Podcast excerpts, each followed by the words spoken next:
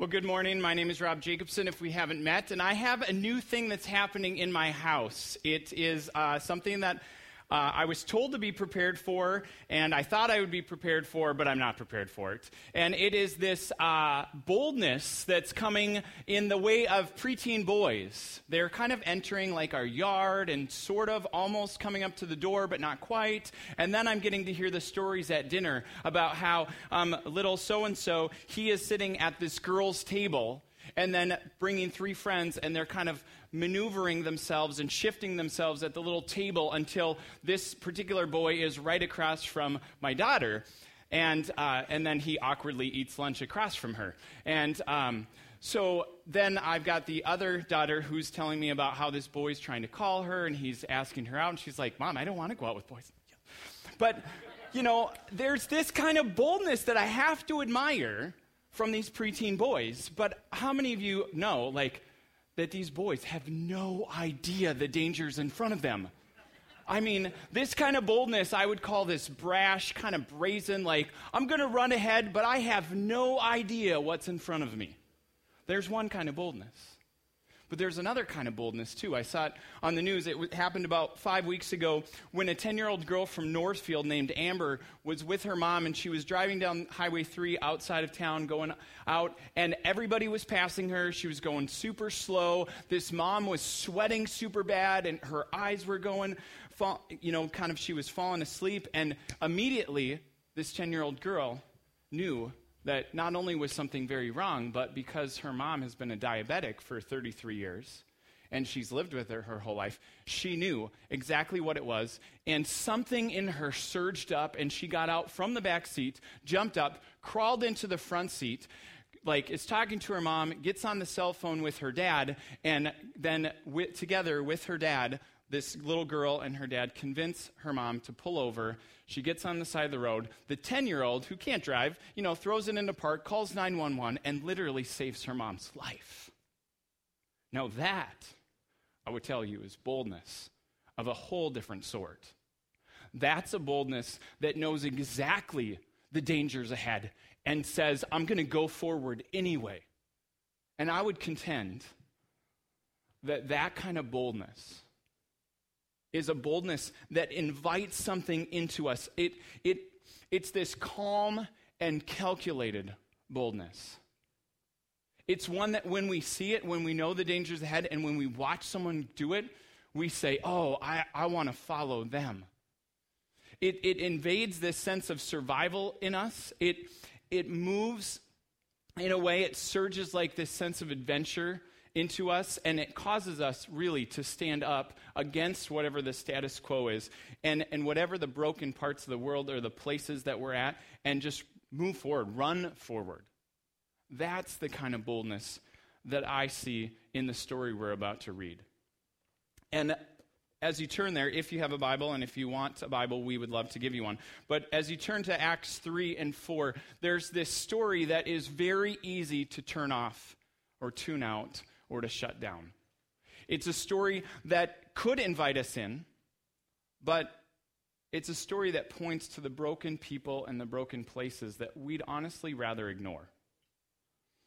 It's a story that asks for more than we often want to give. And it's a story that compels us to stand for Jesus. It requires not only a bold belief, but a bold action. And often, we quickly walk by it. So I pray that as we read this story and as you and I listen to what God is saying, that we would, first of all, hear that God not only wants to work in us, but he also wants to work through us. And that there is this thing going on that we've been talking about for the last few weeks, this thing that we're calling unstoppable, that's really God's Holy Spirit as Jesus continues to do and teach what he started. It's this movement that doesn't, in our wave analogy, we saw the picture of the wave. In the wave analogy, it doesn't just invite us out into the water to surf the waves, but it actually invites us to call others out into the water and for them to surf the waves. And for that, I think we need bold faith. But if you're not sure you have it, because there's been plenty of times that I'm not sure I have it, would we just remember that these are an amateur crew of men and women. Their only qualifications are that they've been with Jesus. And they turn the world upside down, or rather, I believe they turn the world right side up. And they literally continue to grow and move through history in a way that is undeniable and really, quite honestly, unstoppable. But it takes a bold faith. And the whole theme and linchpin of the whole episode is found in Acts 4:13, where it just says that the members of the council, that we'll talk about in a second, but when the members of the council saw Peter and John, when they saw the boldness of Peter and John, they were amazed, for they could see that they were just ordinary men with no special training in the scriptures. And they also recognized him as men who had been with Jesus. Boldness is in the Greek word, it's this parisia, it's this courage, it's this confidence. But parisia is actually similar to this other word that we know as the Spirit called paraclete. So the first part of that para word is this come alongside attitude. It's this person who stands back to back and fights with you. And the Holy Spirit, Jesus said, would come upon these people, and it would be like this paraclete, this person who would come alongside and fight toe to toe, shoulder to shoulder, stand along with. And this is the idea, the same idea of this boldness, that we know that someone is with us, someone that is way more powerful than us, and it causes us to stand up. It causes us to be confident, not in ourselves, but in who is with us. And this episode starts way back in a chapter before. It starts in Acts 3:1 when Peter and John come along and they're walking up to temple to do the afternoon prayer service that they always do, and they see a lame beggar and he asks for money, and Peter, instead of giving him money, heals him in the name of Jesus, and Peter then goes on to speak that Jesus is the Messiah and the Savior and that the resurrection's still happening. We'll come back to that, I promise. But they're put in prison in the evening, and the next day they face this trial, where possibly all 71 members of this council, called the Sanhedrin, that's what it looks like. Imagine being the person that's standing in front, the accused, in front of the high priest, who, by the way, has brought the past high priest, which is a relative, and then 6 other relatives that are all members of this. Talk about a little nepotism going on. And then all of these other students and scholars, and, like I said, students in the back, there'd be the best and the brightest in the scriptures. And the accused is supposed to stand before them. And by the way, this is the same council that had Jesus stand before them one night, several weeks before this, as they condemned him to death. I mean, just think about what's going through Peter and John's minds as they're locked up, simply for doing things that Jesus would do and saying things that Jesus would say. Still happens today. And as they go stand before this council, I think they're getting scowling faces. They're getting stared down with hostile glances from the very same people that called for the execution of their rabbi. I don't know about you, but it doesn't make sense to me. And to me, I think that Peter and John have every reason not to stand for Christ. They've just been imprisoned, they're about to be threatened, and they have to stand before this crowd, and instead of cowering, they choose to stand for Christ. So much so that all the council can do is be astonished and say,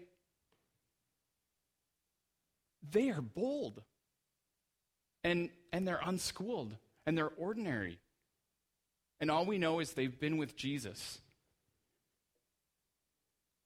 These are blue-collar fishermen They are filled with the Holy Spirit. They have no formal training. And they give this quite crafty interpretation of a psalm where Jesus is the first stone of a new temple, which really rocks their world, no pun intended. And in the midst of it, all they can say is, these men have been with Jesus. I don't know about you, but when I think about having to be bold or wanting to be bold or seeing something, even that someone else does and going, oh, I want to do that, I go, well, let's see. There's lots of reasons externally and internally why I can't do that. I don't know if you have that same kind of idea. But this story gives me hope. To know that these guys are ordinary. To know that they have no special training. They have no special family status. The only qualification is they have this parentheses around them that says, they were people who'd been with Jesus. Well, if I could be with Jesus, maybe I could do that. Maybe you need that today too. I mean, they'd seen him and heard him pray. They'd walked with him every night and every day. They'd listened to the way that he interpreted the scriptures, so much so that they even had the Bible into them in a way that now when they're in this moment, because of their watching their Savior, their teacher die, but yet they went to his tomb and found it empty and then seen him afterwards, we could just simply, again, we could walk through this and go, you know, that stuff, that just doesn't happen. But something surges up in them in such a way that people take note. And if I could be like that, if they could show me how, if we could somehow understand that and really openly understand that, I think we would see how this boldness is really, truly available to each of us. This scene ends with the rulers and teachers of the day saying that they see this boldness in them, and they could see the man who's simply standing there after being healed, which we'll get to in a moment, and they had nothing to say, which in my mind is kind of a miracle in itself. So then they remove them from their council, and they talk together and say, what are we going to do? I mean, everyone in this whole city is talking about them and talking about and their miracles and how Jesus has risen from the dead, and yet we can't control this thing, keyword, and so we've got to put a stop to it. I know, we've got all the power. We've got the authority. We're going to bring them in and tell them that they have to stop spreading this any further. We can't let them speak in this name anymore. And they call them in and do just that. They threaten them. They command them not to say this. And their response is, well, who do you think we're going to listen to? You evaluate it. Is it right for us to follow you, religious leaders? Do you have the highest authority? No, we believe God has the highest authority, so we're going to follow him. And they know where that got Jesus. I don't think that just comes from something they manufacture.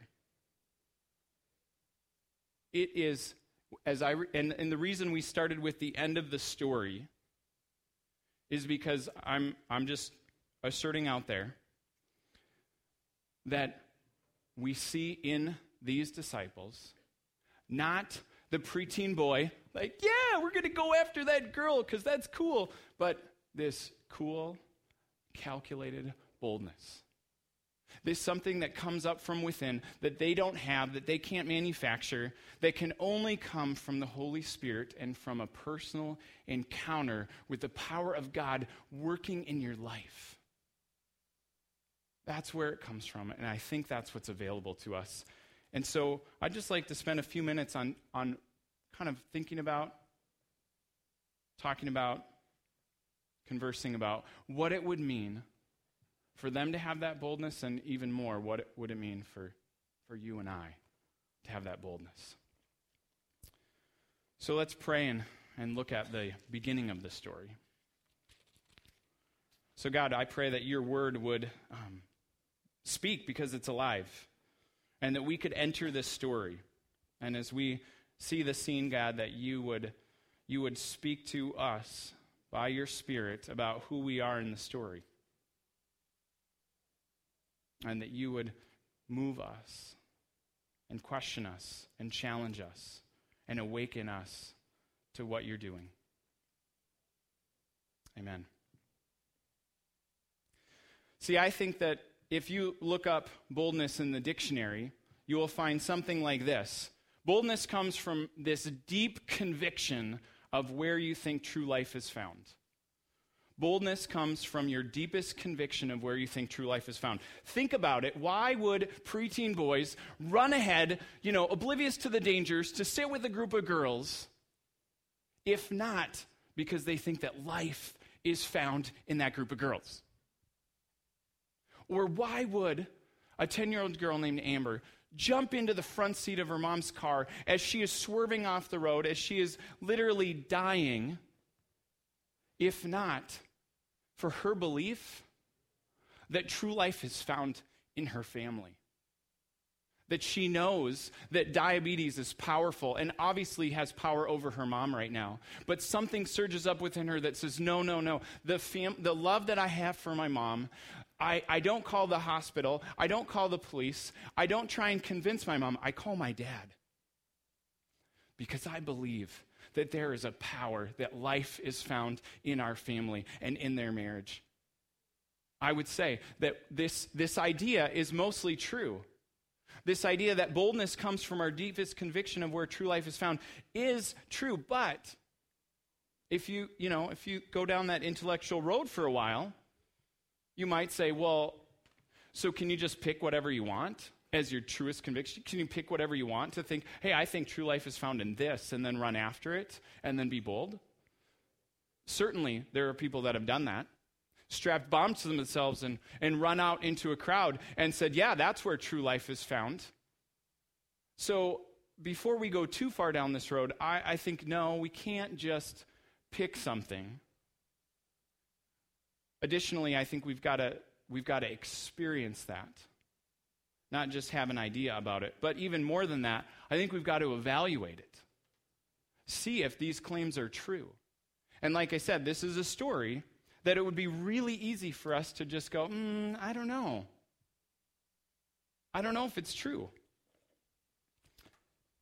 So let's evaluate it.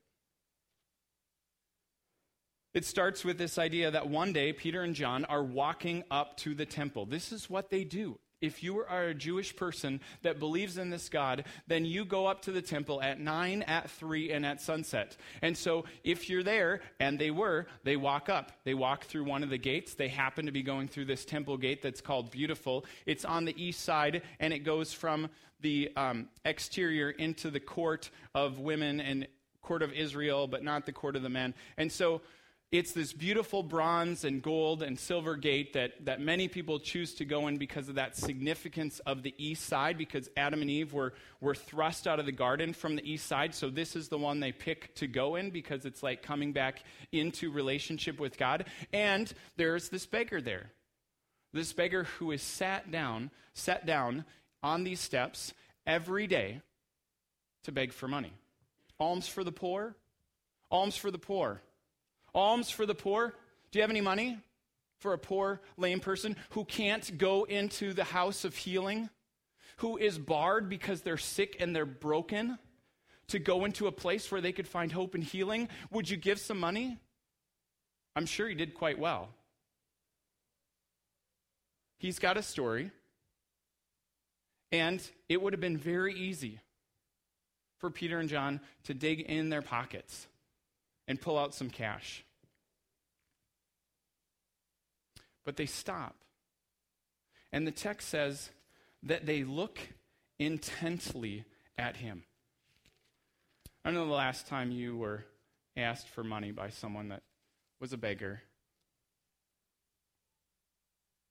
And I don't know how you responded to that. But I know there are some days that I just want to walk by. There's some days that I want to give money. But there are very few days where I go, God, do you want me to have a personal encounter with this human being who can't go into your house?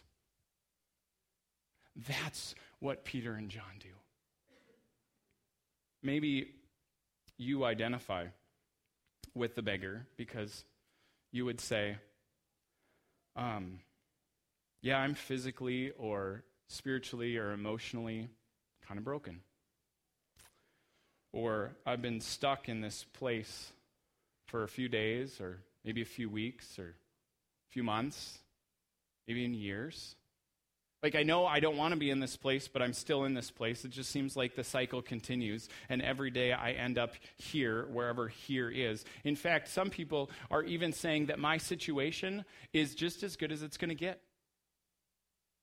I think this guy, this beggar, really truly believed that that money would fix his problem, or at least make it better. And there are some of us that are saying, God, you know, if I just had a little more money, it would be better. And you're trying to fight off the cynicism, and maybe you even want this boldness that we're talking about. But like the beggar, you have no idea how to get it. Maybe you're there. And it's okay to be there. But maybe you're one of the worshipers, the other people that are walking by. See, if you notice in the story, there's a man who's lame from birth at the temple gate, Beautiful, and when he saw Peter and John about to enter, he asked them for money. Peter looks straight at them and then says, "Look at us." See, I think that Peter says that because he is asking Peter and John for money. He's like, oh, I haven't done them before. You know, money for the poor. They stop, and you know what he does? He's waiting for them to give money, but he sees other people going into temple. He doesn't want to miss that opportunity. Money for the poor. Hey, look at us. He wants to have a personal encounter, but the beggar is like, well, there's opportunity here. I'm going to miss opportunity, and maybe you're one of the people that is walking by.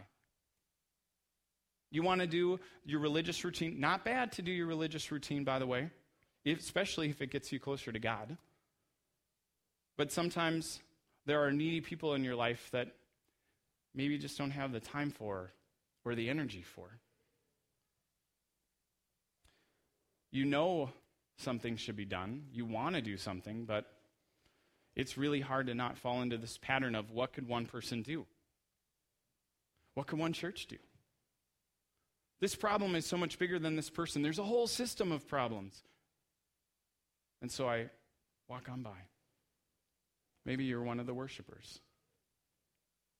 Just sit and see yourself as a person in the story. So maybe you're one of the worshipers. Maybe you're the beggar, but maybe you're Peter and John. I guess you'd be one person, Peter or John. You can decide. But you stop and you decide to have a personal encounter with this person. When they ask you for something, what's your response? Again, I think it would have been completely natural for Peter and John to go, oh, here. It won't fix it, but it'll help. Or maybe they even turned, hey, guys, do you have any? John, ask the other guys that are here. Do they have any? Let's, get a little collection going. Maybe we can give this to them. Completely natural. Maybe even a little bold, but not the boldness we see here. See, I think the boldness we see here is this thing that we talked about when we started. This boldness that says, Lord Jesus, what can I give that will really help this person, that will really heal this individual who you love that's sitting before you, that can't even come into your house? What could I give? And as he stares at this gate that's probably worth thousands, if not millions of dollars, he says, silver and gold, I don't have. But if part of me says, even if he did have it, would he give that? Another part of me says, well, he probably doesn't have it because he's already realized that compared to the power and presence of Jesus, that money is not worth anything. So they've been giving it away since the whole resurrection and Pentecost thing, the Spirit movement thing have started. And so naturally he says that. Spirit and gold, money, silver and gold I don't have, but I give you what I have. I've been with Jesus. And in the power of his name, I tell you to get up and walk. I tell you to get out of your cycle. And it says that he took him by the hand. And I find it interesting. This is one of the reasons I really like this writer who's called Luke, is that he says, not just by any hand, by the right hand, by this authority, this power, not this unsureness of like, oh, you know, if you've ever shaken someone's hand that like doesn't know how to shake hands and they go, it's like this really limp fish. You know, it's not any confidence at all. No. Peter has confidence that God is going to do something. I don't think he knows what he's going to do, but he takes him by the right hand and he pulls him up. And it says that his ankles are strengthened. If Luke is a medical doctor, which, you know, the story says that he is, he gives quite a good definition here that would say that he's not making this up. Now, I believe there's actual reason for that, physical evidence for that, but I also believe there's a theological significance to that, because that's what the Bible is trying to do, right? It's trying to teach us and change us to how we view God. This is the God who makes lame people walk. This is the God who makes things that are dead come alive. This is a God who changes the status quo. And when they get going here, the crowd says they're amazed. He jumps up and he praises God. It's because, and then Peter sees this opportunity to tell them what just happened. Here's the theological reasons. I'm not just going through my religious routine here of going up to pray. I've had undeniable personal encounters with the God of the universe who's come in this person of Jesus, and his presence and his power is still here. I can't deny that. I've lived in that. And now I'm not living by my physical limitations anymore. I'm not living by just my abilities anymore. I don't reach into my pockets when somebody has a need, when a needy person or a big problem comes my way and goes, I don't know. I only have this much. God, I know that's how this story speaks to me, is that I'm so quick to look at my own abilities or my own resources and say yes or no. And for the last couple weeks, it's just been amazing, even though it's been hard, to watch God say, why aren't you looking at my resources?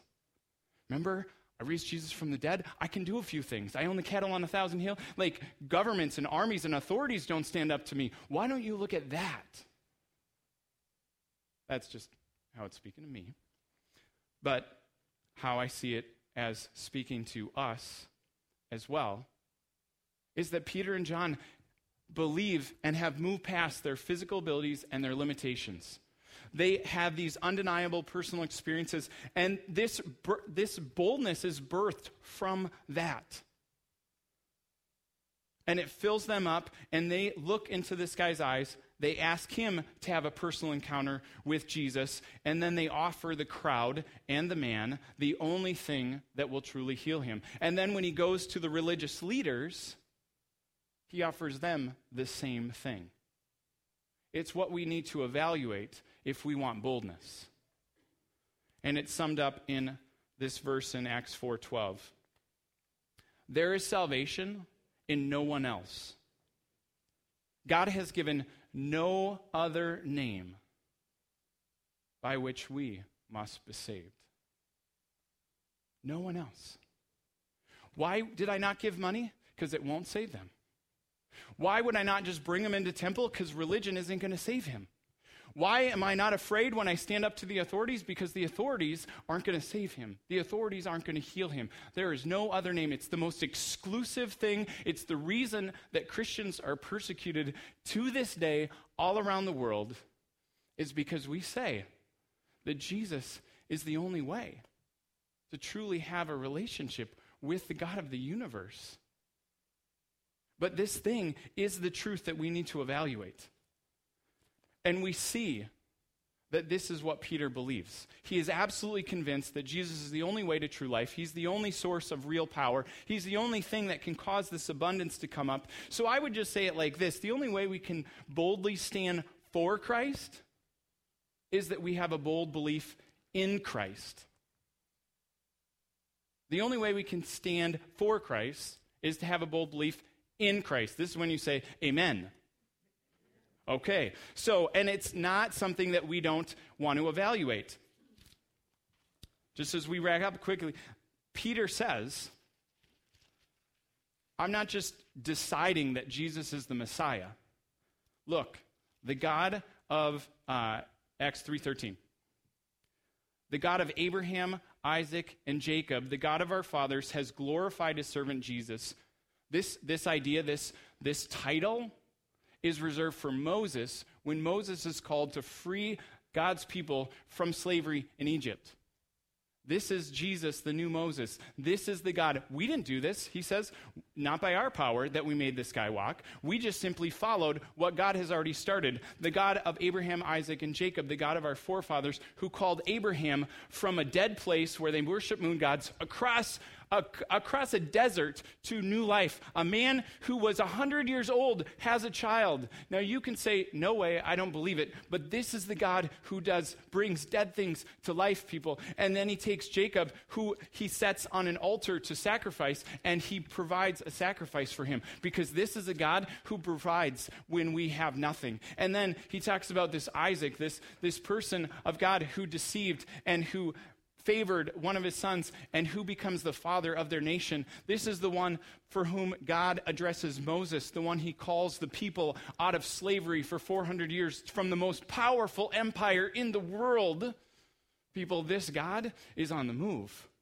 He is saying that Jesus is the Messiah, and I'm not just making it up. I'm not just picking what my deepest conviction will be and then trying to live bold from it. It's obvious that Jesus is the Messiah. It's obvious for this reason, he says, of God, of the Father of Abraham, Isaac, and Jacob, and for this reason, the God of Moses and the Exodus, and you have handed him over to be killed. You disowned, he says, the holy and righteous one. This is what all the prophets have said. Basically, Peter is saying, you can look through the scriptures and you will see in every reference to the holy and righteous one, you will find the person of Jesus is described there. I'm not deciding what my truth will be and where true life comes from. It's obvious that it comes from Jesus. And then the one that I really wanted to spend a moment on is he says, oh gosh, I got so excited. I lost it. Okay. You killed the author of life, but God raised him from the dead. So I don't know if you have in your Bible like something else. When I used to have my old Bible, it said the Prince of Life, and I kept thinking like men in tights and, comforting, or, he's not even the king and he sits on a throne. The Prince of Life doesn't evoke any sense of boldness in me, and an author really doesn't invoke any sense of me, because I know authors, they sit around with laptops and their sweatpants and they write stories. I mean, even if they're stories of life, it doesn't evoke something in me. But so then I look up the Greek word, do a little study, and it's archegos. Archegos, I know, it's this amazing word. You can try and say it, archegos. Okay, archegos is way more than a prince and way more than an author. Archegos is like this pioneer person. It's this trailblazer person. Archegos is the person who goes first, and then other people can follow in that path. See, archegos was this word that they used in first century when ships were at sea and they would try and come into shore, and there would be these rocks, and they would crash on the rocks, and so the waves are pounding the ship against the rocks, and they can see the shore, they just can't get to shore. And so they're like, what are we going to do? And they have to take a rope, tie it onto something sturdy in the ship, and then have someone else be the archegos, who ties it around his waist or her waist, who dives into the rocks and the waves and the water and swims to shore, because someone has to go first. And they would get the rope to shore, they would tie it around something sturdy, and then wave to everyone else who would jump in and hold the rope, and they would follow them to safety. That, friends, is an archegos. So when the Bible dictionary says, someone who blazes the way, someone who establishes the way of salvation and leads people to it, that evokes something in me, obviously. I hiked over 100 miles last summer on the Superior Hiking Trail. Everywhere there was a sign and a path, actually these blue dashes, because an archegos had gone before me and completed the whole thing. I just got to follow the path. It was fun, but it really wasn't hard. I never in any way were like, I don't know where I am, because the trail was already established. I would say that we need an archegos for life. And Peter is convinced, and I am too, that that's who Jesus is. And when you and I, when we believe this. When we believe that Jesus is this pioneer of our life, when he's the one who goes first, when we believe that he's the one who goes first in raising people from the dead, then his presence and power are now unleashed in us.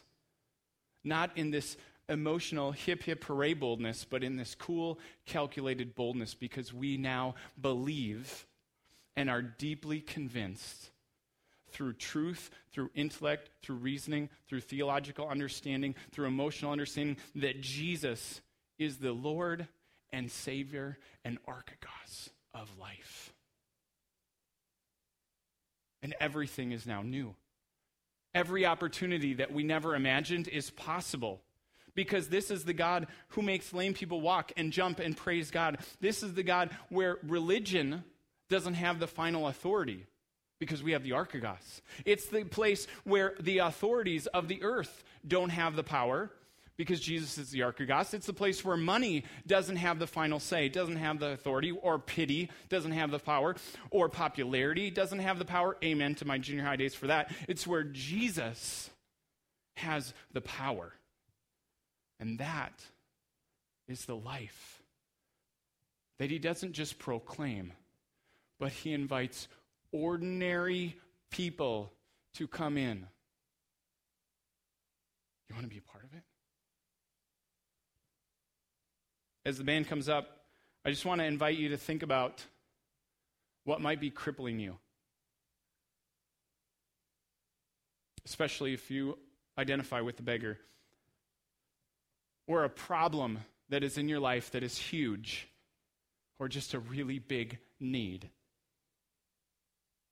Might be crippling you emotionally, or mentally, or physically, or spiritually. And if you can think of that, let me just invite you to ask, are you settling or hoping for something so much less than the resurrection of the dead? Because it didn't stop with Jesus. And it's not just for heaven when we die. It's now and forever. And if you're not feeling anything that's crippling, I just say amen to that. So I would ask you this. What are you attempting that could not happen without the power of the Holy Spirit at work in your life? What are you risking and trying and saying, God, if you don't show up in that, it will not happen? That is what he invites us into. Where are you at? Where are you just content with things being status quo? Maybe you're even protecting like something that is known, like the religious leaders, because you can't imagine what it would be like to live in this uncontrolled, almost uncontrolled way. A life that is just has a rope that's tethered to Jesus. But see, I don't have to follow, and I don't have to think about it in the sense of wondering where to go. All I have to do is put my hand on the rope and follow like I'm walking home from kindergarten. That's the faith. It's not easy, but it's not complex. That's the faith that we are invited into. This is where boldness is birthed, when you and I can be convinced that Jesus is the archegos. And then we only have to follow his trail. It means that he went first, and we know where true life is found, and we can invite others to grab the rope and join in. And he'll do so much more than we can ask or imagine. He will bring hope to the places that you think have no hope. He will bring healing to the broken things that you think can't be fixed. And he can build in us and around us a kingdom that will not fall.